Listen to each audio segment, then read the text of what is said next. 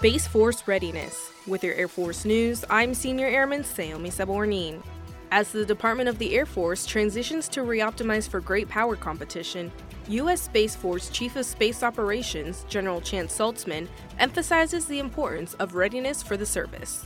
One of the decisions calls for implementing Space Force readiness standards that reflect operations under challenged conditions rather than a benign environment. Guardians are expected to build and conduct a series of nested exercises that increase in scope and complexity to fit within a broader department level framework, and they'll use assessment results to shape force design and development. Saltzman says even though the service is only four years old, it needs to be prepared to fundamentally change everything in an effort to keep up with the pacing threat of China. He adds the transformation will provide the capability of space superiority that the Joint Force needs. That's today's Air Force News.